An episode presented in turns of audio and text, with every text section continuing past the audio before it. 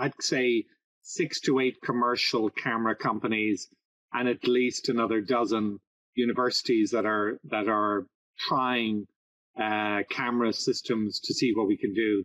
And what we're getting with them is very, very, very exciting.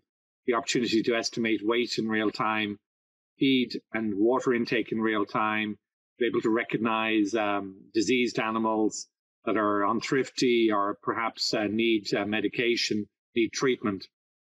Those are all very exciting things. The challenge at the moment is the structure of a, of, of a hog barn sort of makes it difficult to put the cameras in there.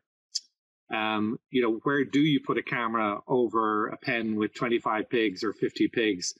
Do you put it over the feeder? Do you put it over the drinker? Is one camera enough? So very quickly, the hardware cost for a pig becomes quite prohibitive.